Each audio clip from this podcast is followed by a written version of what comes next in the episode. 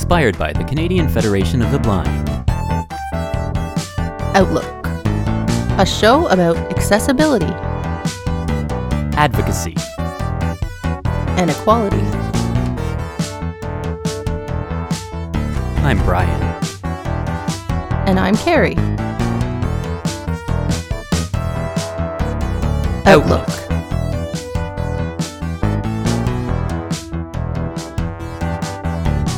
Radio Western. Good morning. You're listening to Outlook here on Radio Western 94.9 here in London on a Monday morning. Good morning, Brian. Good morning. I'm actually, it's actually the afternoon, but uh, it's the weird, Ti time is elastic, whatever. I know. And this is now also a podcast, our show. I just always like to remind our listeners if you want to find us, you can search for Outlook on Radio Western on all podcast services. So that sort of makes time, you know, it could be any time that you may be listening to this, but we still are doing this for the radio. So Yeah, how often these days is it a podcast and a radio show? Because I feel like maybe some people don't expect that. so we Yeah. like to have a bunch of options. Right. I think it's becoming more and more common these days. So, All right. Well, we, uh, for anybody who is newly listening or whatever, we are um, siblings and we talk about blindness and disability issues, uh, subjects we feel need much more discussion than they currently get. Um, and today we are actually going to um, show you an old, or not old, I guess it was just a couple weeks ago, uh, a panel from our recent National Canadian Federation of the Blind convention. yeah. So if you caught the show last week, hopefully you did. If not, as I said, you can find us Outlook on Radio Western on podcast services. But last week's show was a special edition, and it actually was a presentation from the recent convention. So we have another presentation on today's show. We figured since the event ended up going so well and we got so many so much great content and we still do plan potentially next week i think maybe we'll do a an overview of the entire convention an episode covering all of the different speakers and stuff but we figured instead of just doing the one to cram, to cram everything in one we wanted to play a full a few full presentations just to give you an idea of what happened at the convention and, and the, the discussions that were uh, that took place so Yeah, we I mean, we're trying to get them on YouTube on the YouTube channel CFB and like we had we were Facebook live on, um, at the convention and we were on Zoom. So, yeah, we just like to have lots of options and lots of yeah irons in the fire as they say. for sure so there will be a yeah, uh, we thought we'd we thought we'd feature some of these sessions. Right. So, just to give our listeners a bit of an idea, this is going to be about diversity and intersectionality. And we'll get into that a little bit more later on before we play the panel from the convention. But I guess we will Yeah. start by talking a little bit about last week's episode, which was the 100 plus year monopoly, CNIB monopoly. And we're trying to share this one around because it, it brings up some very important issues that we deal with as blind Canadians that just don't get talked about enough. And a lot of people maybe aren't aware of what's going on behind the scenes. If you do a little bit more research, you might find out more. And I think this report, and in particular, the questions after asked by blind Canadians, there were seven questions on the radio last week that I aired, but um, Actually, the podcast version goes a little bit longer and includes even more questions just because having actual blind Canadians chiming in on these issues, I think, is, is important. Yeah, and there was so many great questions. Like it, it almost felt like part of the presentation, but it wasn't planned. It wasn't, you know, it was just questions from our audience.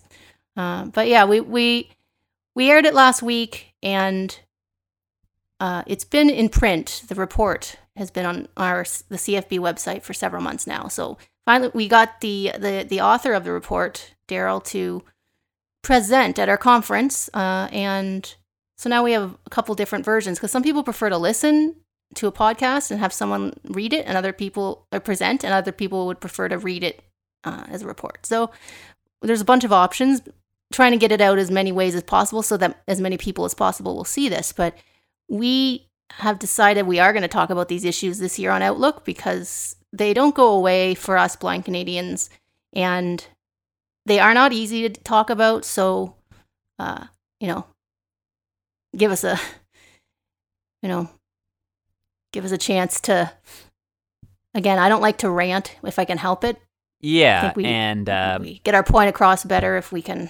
that's one of the questions actually that, or a comment more so that came up later on that wasn't on the radio version last week, but is on the podcast. Where Right. one of the um, actually a good friend of mine who isn't blind, but just you know he's a been a friend for a long time. Actually, the drummer in my and the bands I've been in and stuff like that. He just commented on how this this CNIB monopoly stuff made him really angry and and stuff. And I I did make a comment after that about just that, and and Daryl knew where I was coming from. The whole idea that even though this stuff can make us angry, it's like anger is not never the best way to deal with something because you're not thinking clearly. And and then he also pointed out Daryl pointed out the ranting part about it, where if you just sit there and rant about something and what the problems are with something, then people aren't going to really take it as seriously as if, if you talk calmly and explain your position realistically and logically and and uh, in a calm sort of manner and and really give it the the personal touch then people have a lot more it has a lot more effect than if you just spew a whole bunch of facts at someone without any emotion or any sort of personal stories or anything so it's a, it's an approach it it's just hard because I get emotional when talking about this because it affects me personally. yeah so So I, I think before we talk a little bit more about this, we're not going to devote this entire episode. I would suggest going back and lis- listening to the 100 Yeah. plus year CNIB Monopoly episode well, yeah, you don't, you don't need to just hear us talk about it. That we could have done that before the report came out. The point is Right. that the report but I just, was for- beautifully done and researched. But and my point is- just some opinion. right now, just for this episode, if you haven't heard last week, we should give the listeners a bit of an idea of what we're actually talking about, or else they might, just might Yeah. be like, what?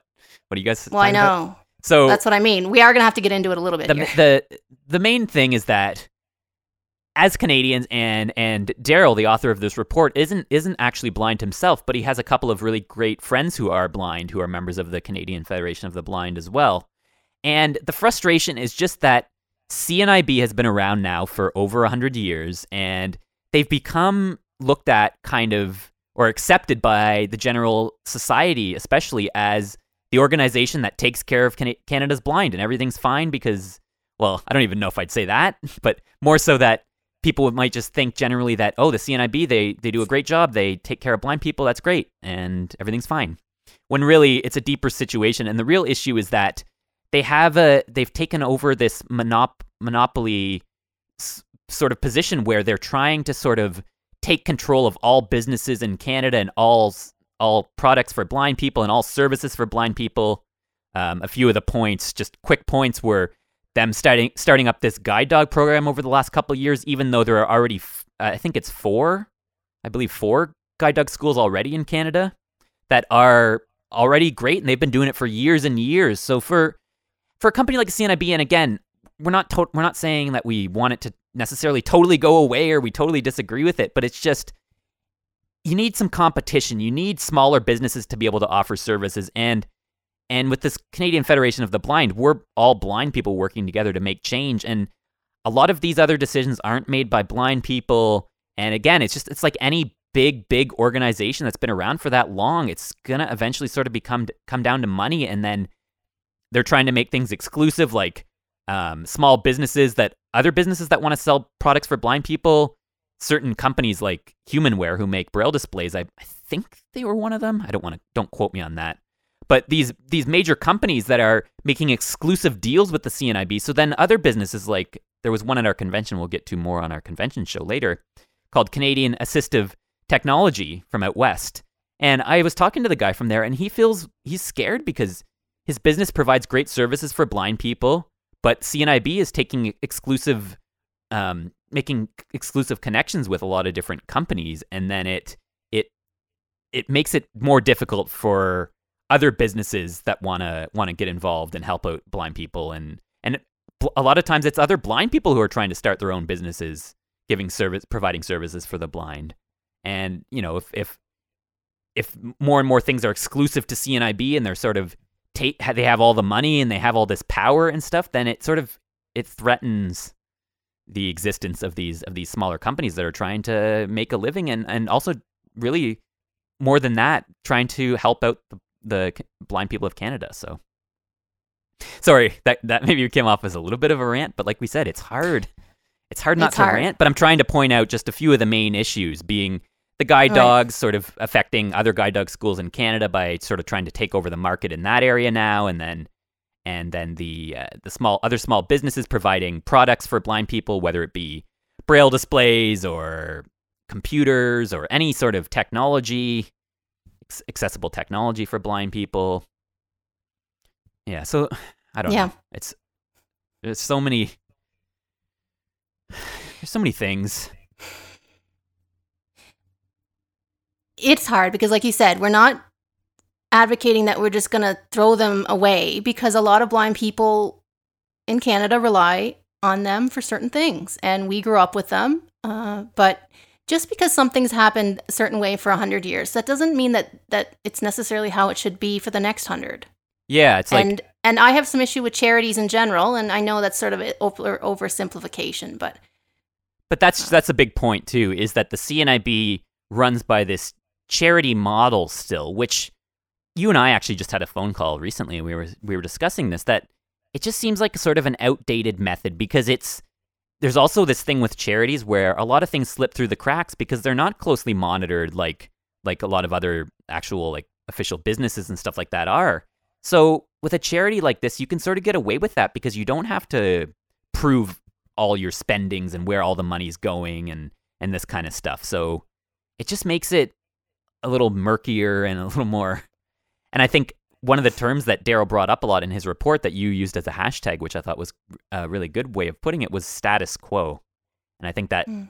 touches on what you kind of just said about the way things have been done for so long. People don't want to change things up a little bit or rock the boat or try different approaches. But when you look at other organizations like the NFB in the US, and that's just an example, there's so many other ones. And there's other ones in Canada. You know, we the Pacific Pacific Training Center for the Blind out west that a blind person, Elizabeth Lalonde, has started up, and she's really trying to build it. But at the again, if if the government is still tends to give the CNIB all this money because they think, oh, they'll take care of blind people, or it just sort of puts the responsibility off of the government to deal with any of this, where they want to have op- equal opportunities like Elizabeth for her training center for to help blind people learn skills. Like she wants to be given, you know, just as much help as as another organization. So it's yeah, it's just it's it's unfortunate and it does it. It frustrates me and you can hear from the all the different blind Canadians who asked questions after that. There is this frustration in the blind community. It's not it's not like it's just Mhm. Carrie and I here saying No. this stuff, right? No, just as we're not, you know, we're not going to speak. This isn't uh, the outlook of every blind Canadian in Canada. It's not. It's easy for sighted Canadians to think that we're we are being taken care of and we must be all good with the CNIB. And and as Daryl points out in his report, and we point out all the time, this isn't this isn't to go after any one person or people who work there. No, it's, it's, just like that it's getting bigger and bigger, and it's and blind Canadians.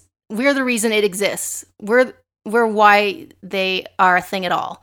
But yet, it doesn't really feel like they're listening to us, and it doesn't feel like they they want to hear this. And it feels like even the media. Again, I don't want to. I feel like in the days in our days of COVID we're in, it feels like anytime I start saying the media is not wanting to cover this issue, it sounds like you know I'm becoming a conspiracy. Right, but no, there's a. I still think there's a difference. I was actually thinking about this recently about the media compared to like this might be a bit of a weird, a strange comparison, but like comparing the media to paparazzi, where there's like there's there's part of the media that's that is covering like the actual news, like COVID and stuff. That's that's real news, but then there is this sort of hyped Yeah. up stuff that isn't always really looking into the the real facts of things, or isn't you know it's doing like when it's like a quick statistic, like this percentage of people do this, like all that kind of stuff is very debatable and a lot of it isn't fully proven and who knows who they survey. I don't know. Those are just kind of a few random thoughts, but just I don't know. We're not again, yeah, we're not attacking. And again, it's also the fact that a lot of media just does, isn't aware of this stuff because not there aren't enough people talking about this. Not enough blind people are, are talking about this, and I I get it. I mean, I haven't got, been into advocacy until I was got into my 30s here, so it's tough. And a good thing. At one point, our friend brought up from from Ireland that I I I uh, made me kind of think as again. There's just it's so different from just living life as a blind person compared to taking the time to advocate for blind people as a blind person. That's a whole other thing, and. it's it's it's hard to do sometimes. Um, Well, like you said, we can all live our lives and in the best way we can, and in that way, in a, in a way, that's advocating. That's showing the world that blind people are not as different as you like to as you might think we are. Uh, right, but But then it starts to come down to these decisions that these big businesses like like the CNIB or these big charities in their case, I guess, if you want to call it that. Um, Mhm. in in these in these situations, it's almost like they don't look they aren't looking as much at their consumers. And sure, there will be like surveys sent out and and stuff like that, but it's like the people that they're serving aren't the ones that are sort of part of the process of decisions and stuff. They're kind of like we'll inform you when what ha- what's happening and it's mm, instead of getting more blind people involved in in the decisions and in the in the board and on these things and and again I don't you know there are some blind people who work for the CNIB which is great it's just I don't know it's still Well, teach teach. I think our education system. I mean, I, maybe I took one or two classes in high school in ninth grade or something about civics type issues, but it's like I was never taught to like politics at all. I was never taught that politics can be a good thing. But once you get older, as we have here with the CNIB, and we realize that these monopolies and these charities and right, it's all the government. We would like to work directly with government, and like like you said, we we want the government to help people like Elizabeth, who's blind and who wanted to start a training center out west because she saw what a what a, a benefit it was for in her own life that blind people can compete and can live equal lives with everyone else. We just need s- some specific training with a white cane, with a guide dog, with computer technology, any of those things that make make us able to, uh, you know, function in society alongside everyone else. And it just not everybody gets those opportunities, and depending on how you grow up, and and so we we don't need a charity who will just because their main audience is sighted people. They need Right. to rate. They keep raising money, and they have to do that by fundraising, and they have to do that by having cute puppies and guide dog commercials, and making blind people seem like we're we're, we're not gonna we're gonna be so isolated if we can't get a guide dog from the CNIB new Gu- guide dog school, and and I got a guide dog when I was 14, way before the CNIB ever had guide dog school, right? So it's not that simple, and we I'm just sort of tired of being this pity pitied thing that's used to to raise a couple bucks. and it's tough because eh, there's so many mixed everyone has a different experience and knows differently. Like people that are are close to me or or friends or something it's hard for them to see this stuff often or even just some some people naturally in society don't you know they don't look at things based on the commercials and stuff. They they are more aware or at least they're it, it pretty much depends. You know some people are just more empathetic and can sort of maybe look past these certain things whereas a lot of people are just quickly you see a commercial on tv with a uh, about a guide dog and then you see a cute puppy and you want to donate when really it's like you're donating to an organization that has millions and millions of dollars. They're starting up a, a guide dog program that is already offered at other schools in canada all, anyway that so why are we sending them millions of dollars to start something again that's already here for years and years that's already great when a lot of people aren't getting the proper skills from CNIB that they need? And and, and a lot of the issue is in remote communities, you know, it, and, and that's not even something that's an easy solution. But if this organization's been around for over 100 years and they're supposed to be this great organization helping out the blind, how come so many people, I feel like it's so different in Ontario and even Ontario, it's very spread out, obviously, in the north and stuff. And there are a lot of communities that have these issues too, I'm sure. But we're just, we live in, you know, close to bigger cities here. So we've never really had issues accessing certain services like that. But out when you get out of Ontario, I think a lot of times the decisions do come up to the CNIB offices in those areas, and they're more few and far between. And we've noticed, especially a lot of people out west and stuff, just seem like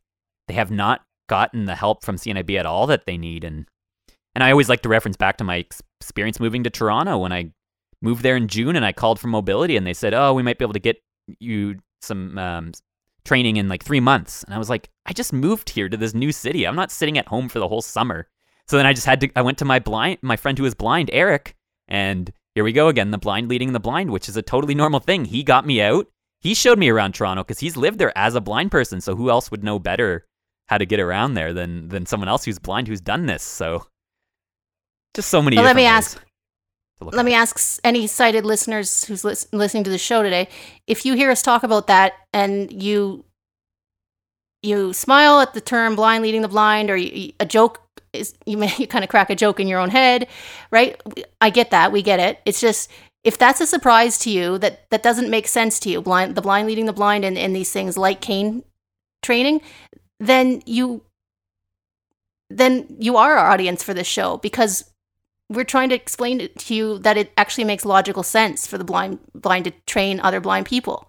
And yeah, you, you couldn't wait for the CNIB in a city like Toronto to be able to spare someone to, you know, give you some tools to be able to get out in, in Toronto. So you had you went to your friend who's blind and, and he he's been traveling by himself all his life. And so he he knew about Toronto already and he you know, he made made you realize that you know, you didn't have to be held back by this, but yet not everybody is as lucky. So, look, we, we're not going to keep, we're not really going to stop talking about this. Uh, No, it's gonna it's gonna be coming up throughout the it's year not here, to, this isn't going to go away. and so, I'm sorry if people don't want to hear this message, and I'm sorry if it sounds harsh. well, but again, I don't think it. I don't. we thi- really are frustrated, and we and we are kind of, and I kind of am wanting to say sorry, not sorry, because I, again, that's here I want to watch my words because I don't want to say anything on the show that's incorrect because you know well, we're I not, want we're people not to saying take- anything that's incorrect. No, that's what I mean. I want people to take it seriously, but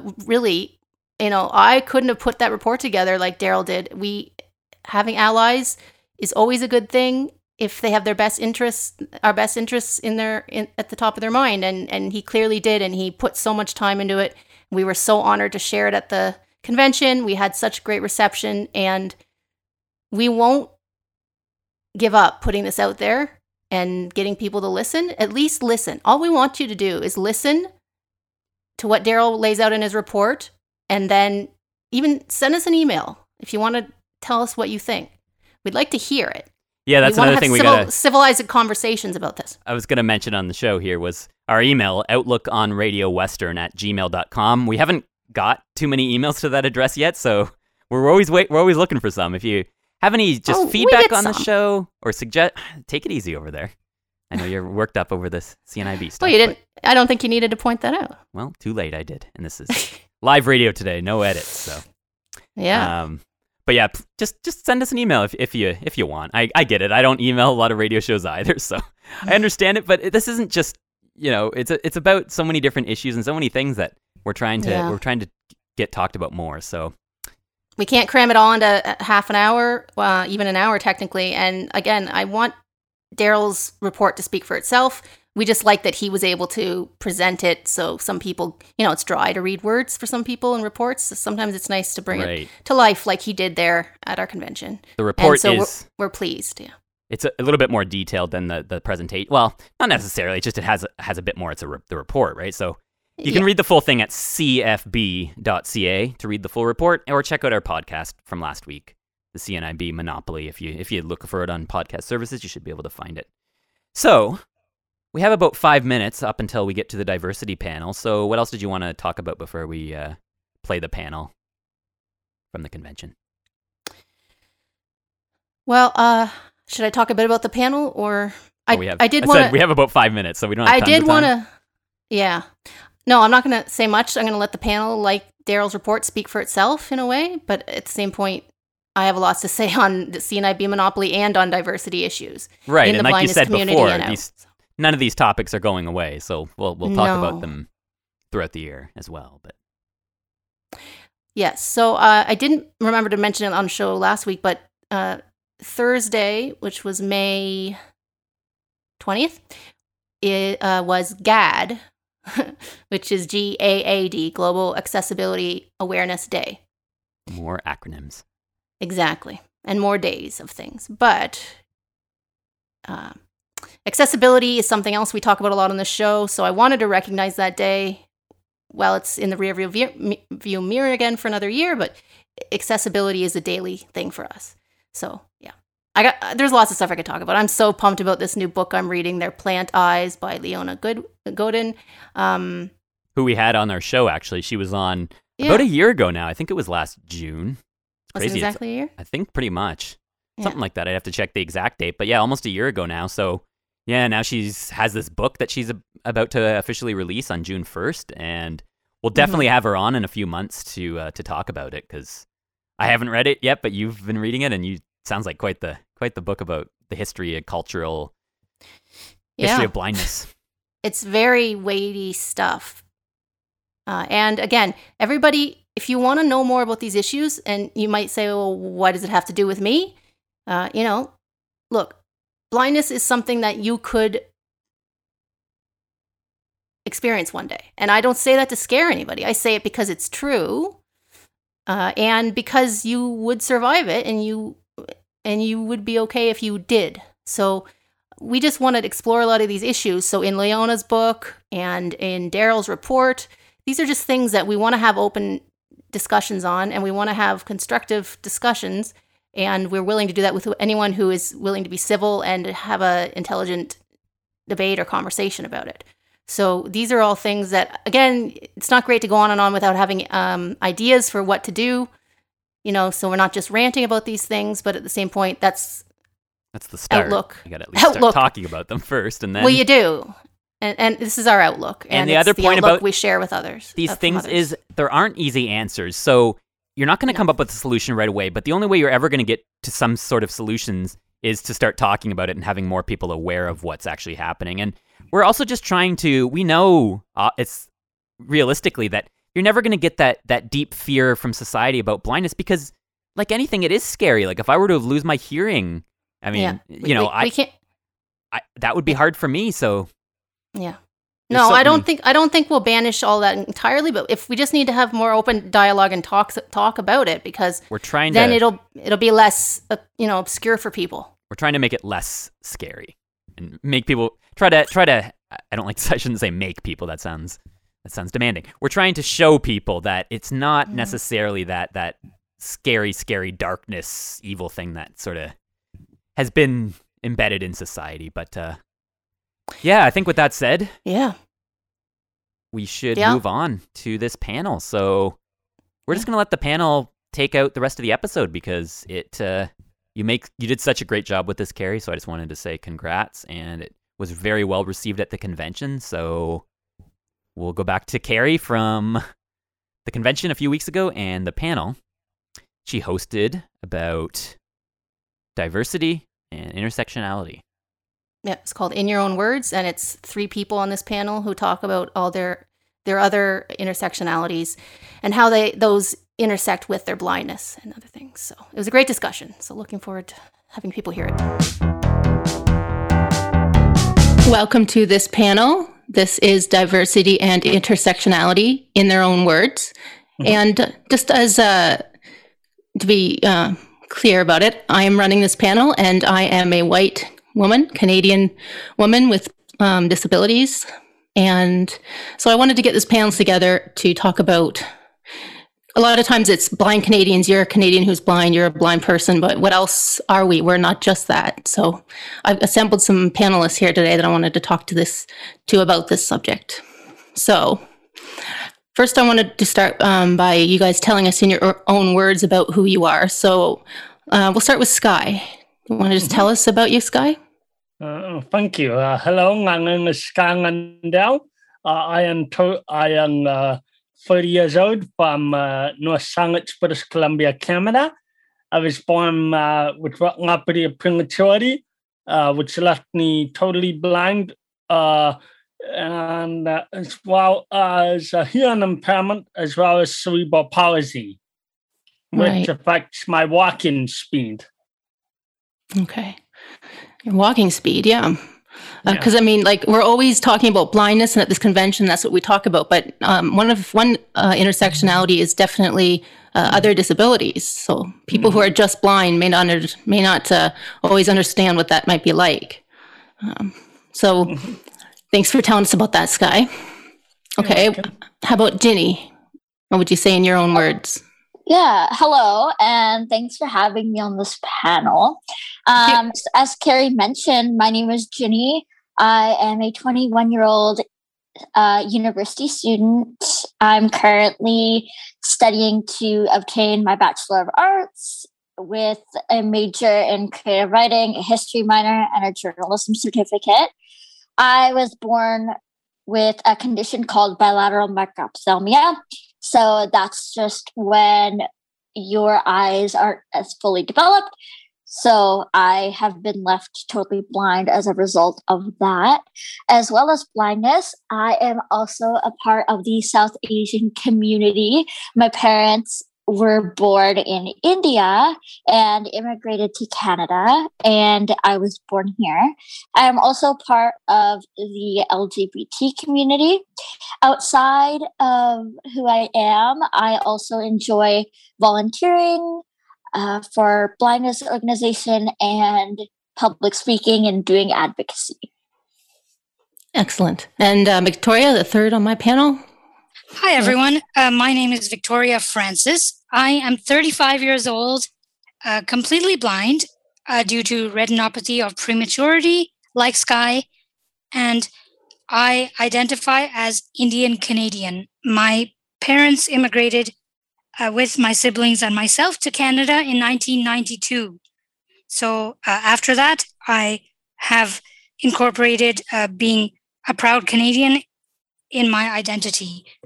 Uh, as an educational background, I uh, have training in uh, social work and psychology, and for profession, I have worked in social work, providing counseling to clients. Uh, mm-hmm. uh, right right now, I um, enjoy spending time with friends and family, and I am passionate about disability issues as as a woman with a disability. Very good. Yeah, and that's the thing. Like we we all have different degrees of these things, and uh, we all come to it at different times in our lives. And so I wanted to have um, people from different sort of a bit of a different age group, uh, because you know in in these issues with the um, you know what we're talking about today there's there can be racism there can be sexism there can be you know uh, ableism so you know we all have sort of dealt with these at different points in our lives. So sky you were telling us about yourself but um, for work um, for what you do you you train other blind people on technology is that right? Correct.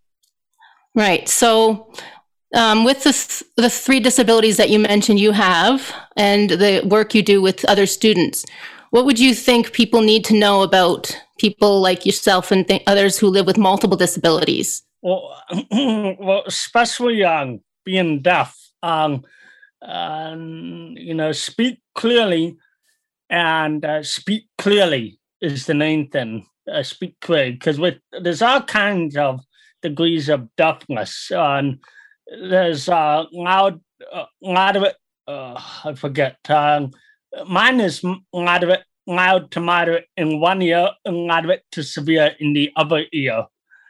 Okay. Um, yeah, so there's all types of uh, degrees of hearing loss, ranging from mild to moderate to severe, even to critical and profound, all the way to totally deaf. Right.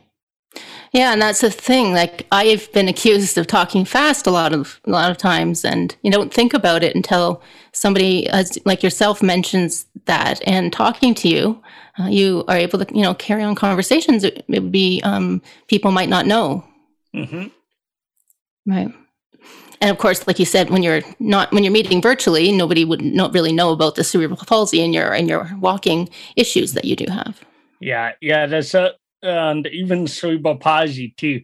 There's varying degrees from loud uh, to very severe.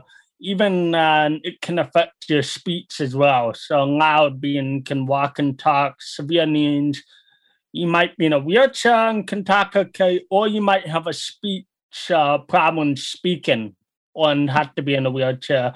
Or sometimes you might have problems speaking as well as, you know, mm-hmm you know, you might walk fine, but also have problems speaking. So you never know which cerebral palsy you're going to end up with. Right, and it must be must be quite tricky to know how to teach different people who are at different levels and with different maybe some different disabilities thrown in there also. Mm. So It's great work that you do. Well, it, um, I wouldn't say it's um, uh, it's difficult. The the hearing thing is definitely a thing. Mm-hmm. So you have a you use hearing aids? Yeah. Plug into your um, correct. Everything is audio these days, so yeah, correct. And right correct. Your... It's um, yeah, I wear hearing aids, um, hmm. and it's all digital. Right, exactly. And I, I, I got a Bluetooth device which uh, uh, connects into my phone that I mm-hmm. use with the hearing aids when I go out there, when I go traveling. I use right. a Bluetooth device that that clips on my collar, and um, the phone from my hearing goes into my ears. Mm-hmm. Um, mm-hmm. As far as uh, Bluetooth and hearing aids and the computer, I don't use Bluetooth and the hearing aid on the computer simply because um, when I use the screen reader, there's a lag and delay between when I hit the key and when the screen reader talks to me via Bluetooth. Yeah. So, Victoria, what has your work in social work these last years taught you? Um, being, like you said, a woman of different intersectionalities, um, what has it taught you about diversity as far as working here in Canada and being Canadian, as you said? Yeah, well, uh, th- that's a great question. Uh, thank you for asking. So, I have learned not to judge a book by its cover. And what I mean by that is uh, there could be uh, more reasons than what initially meets the eye when somebody makes life decisions for themselves. Uh, before I undertook my study in psychology and social work, uh, I was a pretty black and white thinker. So I used to um, often, uh, you know, I'm ashamed to even admit this now, but I used to judge um, I used to be pretty judgmental about blind people, uh, and you know, I used to wonder uh, why they they chose not to work, or uh, I, I, used to wonder why um, people who are blind and otherwise seemingly healthy to me uh, chose, or or not even chose, but why they weren't uh, doing the things I thought they should be doing. But I've mm-hmm. learned, uh, you know, that there could be many reasons why someone might be unemployed as just one issue for example um, you know if somebody is blind and that's their visible disability but if they've got um, chronic health issues or uh, s- some other invisible disability like pain or an autoimmune disorder or anything um, you know they might be unable to work or unable to live a life as as we might uh, traditionally think they should live. So I've, I've learned not to judge people and uh, to try and understand that if someone does something in their life, it's uh, often they have good reasons for doing it. Wow, that's great that you were able to come to that sort of realization. You know what what you used to think, and that you've evolved with that.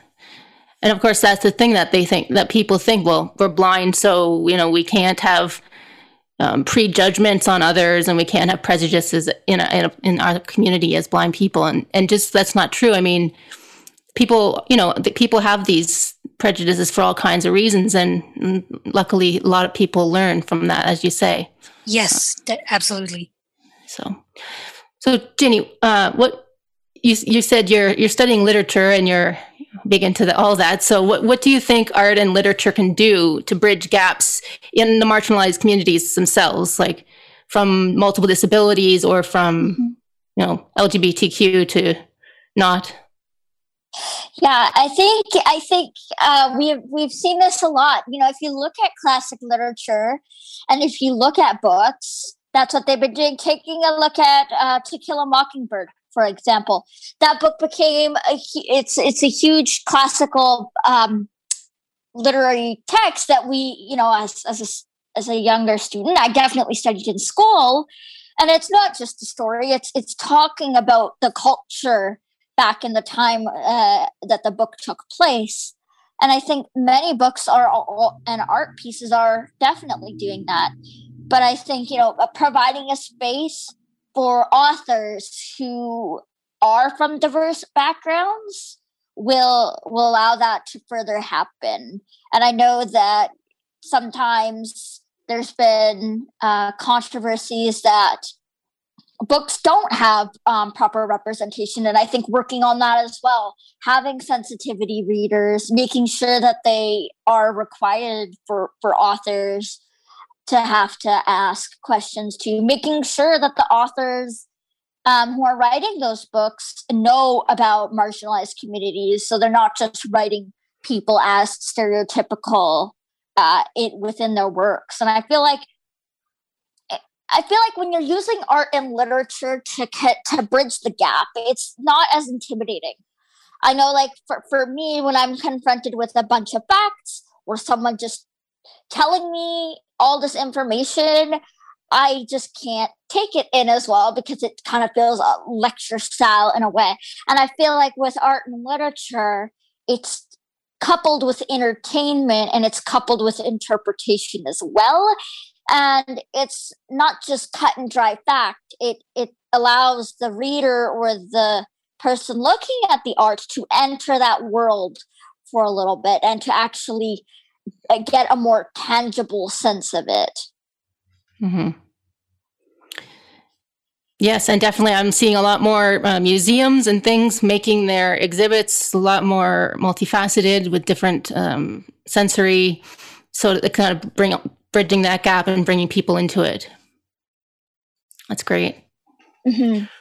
So, panel, um, maybe tell us about which of your intersectionalities you maybe struggled most with life, because we've talked to certain people since like Black Lives Matter started up again and stuff, and some in the U.S. and and some of them talk about being blind or being person of color that they they must have been the community they grew up in, but their blindness was much more of an issue than than the color of their skin. But like we want to talk to everybody to find out people's different experiences. That's why you know it's good to speak to a wide variety of people. But um, I guess Sky, if we started with you, you sort of already mentioned that you know as far as your hearing impairment, that people don't realize how they have to talk. Would you say is that what most affects you, or yeah, the hearing the hearing loss is definitely the one that affects me, um, because um, uh, number one, if you run into a situation where folks uh, don't know that you have a hearing impairment,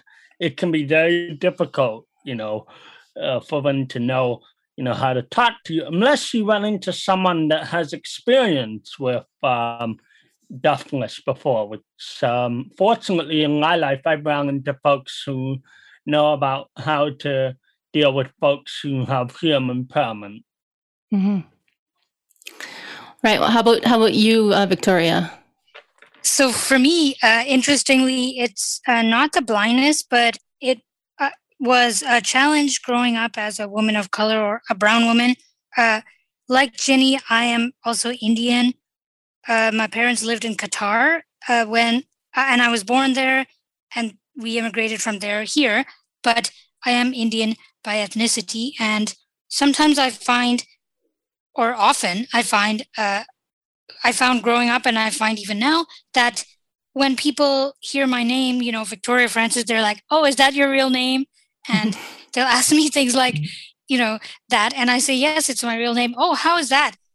Uh, people will ask, and I'll have to explain, well, you know, my family grew up in a Christian region and things like that. And it, it can frankly get uh, pretty exhausting. I try to be patient about it uh, the best I can. But I mean, uh, yes, this is my real name, and uh, I'm Christian. That's also a part of my identity, and mm-hmm. you know, also Indian at the same time. So I guess, and the the other thing um, people asked me growing up and still now is, oh, how can English be your only language, you know, I, I do realize that I speak with an accent, and that leads people to believe that I may speak another language, but I do not. I just speak English. Uh, we grew up in, in a household of uh, English English only, uh, and that's just hard for people to believe. But I guess uh, just all the assumptions, and although blindness is definitely a part of my identity, the part of uh, I struggle most uh, with the being a, a, woman of color and being asked all these questions. Yeah, there's definitely always questions. what about you, Jenny? Yeah, so I would say I do struggle with all three. Like Victoria, like people have asked me, is Jenny a real name? And for me, actually, it feels feels weird when I when I say no because Jeannie is my nickname. My real name is Harjinder, and I feel like I'm disproving stereotype. And you know, like even I have people who uh, in uh, around the world and in my circle of friends who don't support LGBT. But I actually, for me, blindness is the most challenging of them all, and I feel like that's because LGBT, if I'm going around, I can keep that invisible. That is not something that is evident when you're looking at some. Actually, let me take that back. It always cannot be as evident when you're looking at someone, depending what part of that you identify uh, with, right? Um, and South Asian, yes, like uh, people are able to tell that I am a uh, woman of color, but I feel like racism and LGBT and all those things are talked about a lot. I'm not saying they sh- they shouldn't be talked about, and I'm not saying they shouldn't be talked about more. But I feel like disability is often ignored. Uh, for me in the classroom, we'll, we'll always talk about LGBT. We'll always talk about people of color, but disability hardly comes up. So for me, I know if I have a racial experience or if I have a LGBT experience, if I post about it, many people will talk about it but I feel like a blindness thing, it's just less common and less talked about. And if I post about it, the world is always divided about it. Right. There, yeah, there's always like one side or the other on a lot of issues. And, uh, hmm. right. Yeah. No, I, I, I, don't know much about the LGBTQ side of it. So I'm glad we could have you on the panel. Uh, I know you're, um, mm-hmm. you are ta- very out- outgoing about all of that. So I've learned a lot from you so far. Um, so, you. so what about about Canada being considered in the, out in the world such a multicultural uh, country? Um, like you said, it's mostly for you. You find like disability doesn't get talked about enough. What What do you think about that, Sky? Do you think disability gets enough um, understanding? Hmm. Um, well, what I can say for certainty, disability does, you know, tend to be overlooked from time to time. Like, uh, for mm-hmm. instance, um, uh, as you recall, in my high school days, and I, for a while, was in the mainstream, but then my aide had to leave the school to go work with someone else. Um, and what happened was I was with an aide that knew nothing about blindness, knew nothing about, uh, mm-hmm. you know, hearing loss and all that. And mm-hmm you know, it, it, it, was a bit of a struggle. Well, not a struggle, but it was. Um, it's very hard being in a segregated environment in the school, in the resource room, and I go out and do trips like coffee and Tim Hortons and going swimming and uh, you mm-hmm. know bowling and doing recycling. And they wouldn't let me in the music program, even though they clearly heard my piano playing. Right.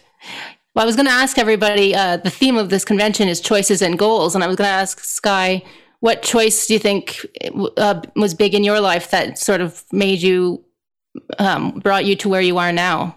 Would you say well, it involved your piano playing?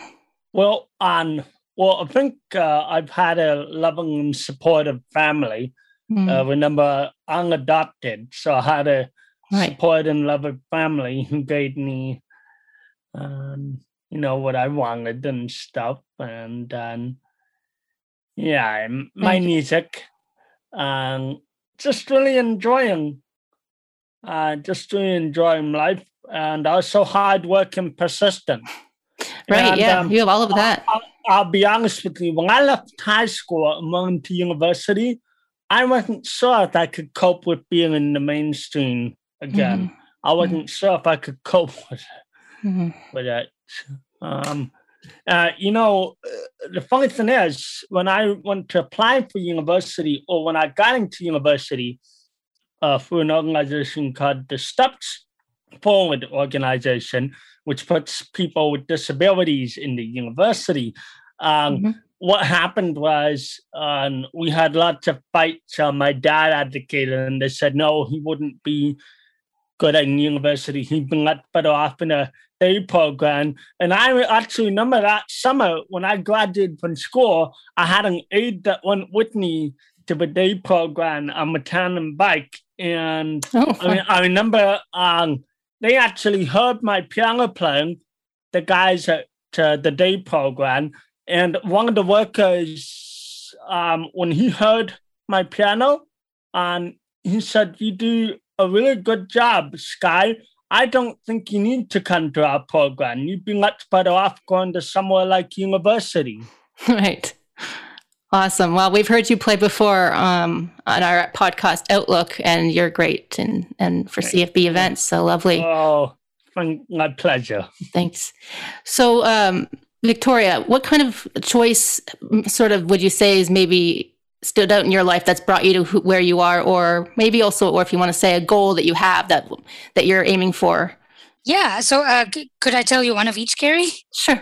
Okay. So, uh, the choice or the main choice, I think, that uh, brought me to where I am, um, living the life that I I'm happy with, is Mhm. um, I think the choice to meet or exceed uh, the expectations that I set for myself.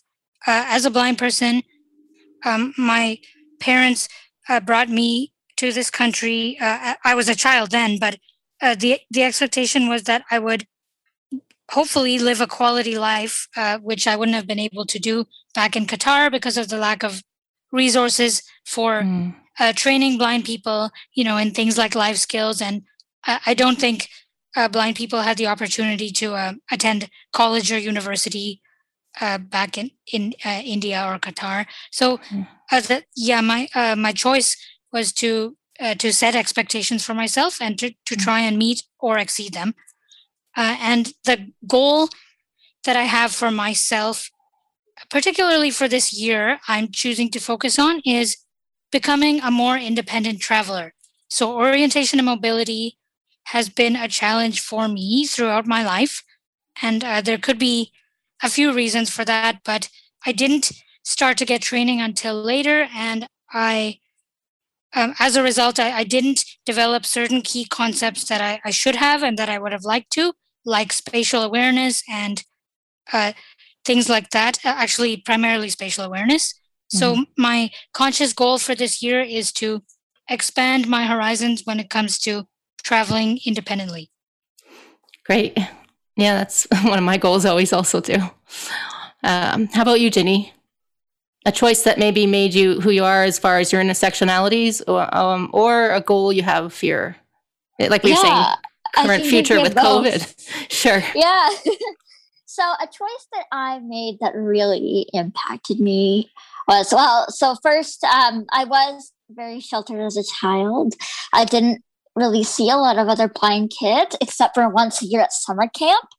But Mhm. then I was introduced to a nonprofit um, uh, called Blind Beginnings. And when I first joined, I remember looking at all the blind people and they were just doing things so independently and talking to one another. And it was super intimidating. Um, but after joining and after uh, walking alongside them for wow, uh, uh, guess I don't know how long it's been, but since 2014, I've Mhm. definitely become a more confident person, and I think um, it's their no limits philosophy. So often, when you have a disability um, like blindness, um, society decides your limits for you based on what they think you can and cannot do, and we believe that you should be the one deciding your own limits, and so we call it our no limits philosophy as for a goal I have, um, I know blind people, I know South Asian people, and I know people who are a part of the LGBT community. But I want to know more people who are like me and who uh, cross over in some of the sectors. Um, when I go to blindness events, I often feel like I'm one of the only South Asian people there. Mhm. I don't really know that many South Asian uh, blind people, unfortunately, or that many LGBT blind people, unfortunately, or of all three. So I think my Yeah. goal is definitely to find some crossovers and uh, try to make connections as best I can. Awesome. Yeah, as people will notice, we're doing this uh, segment for the convention as almost like a podcast format. It's just audio. And we figured just because we can't see each other and how Zoom looks and doing it independently, we just thought, I'll oh, forget that. But we are going to be coming up here for questions live, so that's good. But uh, I often think, thanks everybody for joining me. I'm going to kind of wrap up. I just I wanted to say that I often think that, as we say, d- disability does get mentioned sort of low on the list of minorities. Um, but if everybody's feeling a bit disconnected and, and small, I think um, one th- thought that I had is that the more of us in marginalized communities who sort of join together as we find each other's differences and learn about each other. Um, but if we join together, then you feel a little, you know, you feel like a, not so small. So you have more power in, in, numbers, sort of that way. So that's what I was thinking. But I did want to end by asking uh, the panelists. Thanks again, everybody. Um, I wanted to ask. you. So I have a friend who often talking about society and what they understand about different minorities. But she uh, she says that to her ancestors and to her black and brown sisters and brothers, she says that finding joy is an act of resistance. And I always like that thought. So maybe we'll end with everybody. Just quickly, let me give me an idea of what brings you joy. Um, so, something that brings you joy. Start with you, Sky. Well, what what brings me joy is uh, playing the music and also recording it hmm. as well, and teaching too. Teaching, right? Yeah. Exactly, and yeah, you do you do great things with all of that. So that's great. Uh, how about you, Victoria? What brings me joy is uh, making new friendships. I really enjoy getting to meet and and talk to people. Awesome. Yeah, that's always great. Yeah, well, we're discovering that the last few years, all of us, I think. and how about you, Jenny? I think what brings me joy, and this might be a little counterintuitive, but is to remember how much progress we have made. And that isn't to say that we should stop advocating and that things don't need to be fixed, and that there are things that we can iron out. But I think remembering that we're in 2021 and look how far we came, like we're I'm in university. Uh, you know, in the back in the day, people with disabilities weren't even allowed to do do that. You know, mm-hmm. we we we're allowed to ha- have some sort of autonomy. We can walk out into the street and and walk wherever we want to go. And I think sometimes you know we're so caught up in in trying to advocate and not that that's a bad thing but that we forget mm-hmm. all that we do have already as as time has gone on. And i think it's important to recognize that sometimes. I agree. Sounds like a good place to end it guys. Awesome. Thanks for coming today and speaking on all of these different things that make up who you are. Thank you, you for having me carrie. Thank, thank you, you. for having me. Yeah thank you carrie. Yeah thank you. Send us an email. Outlook on radio western at gmail.com find us on twitter at outlook CFB.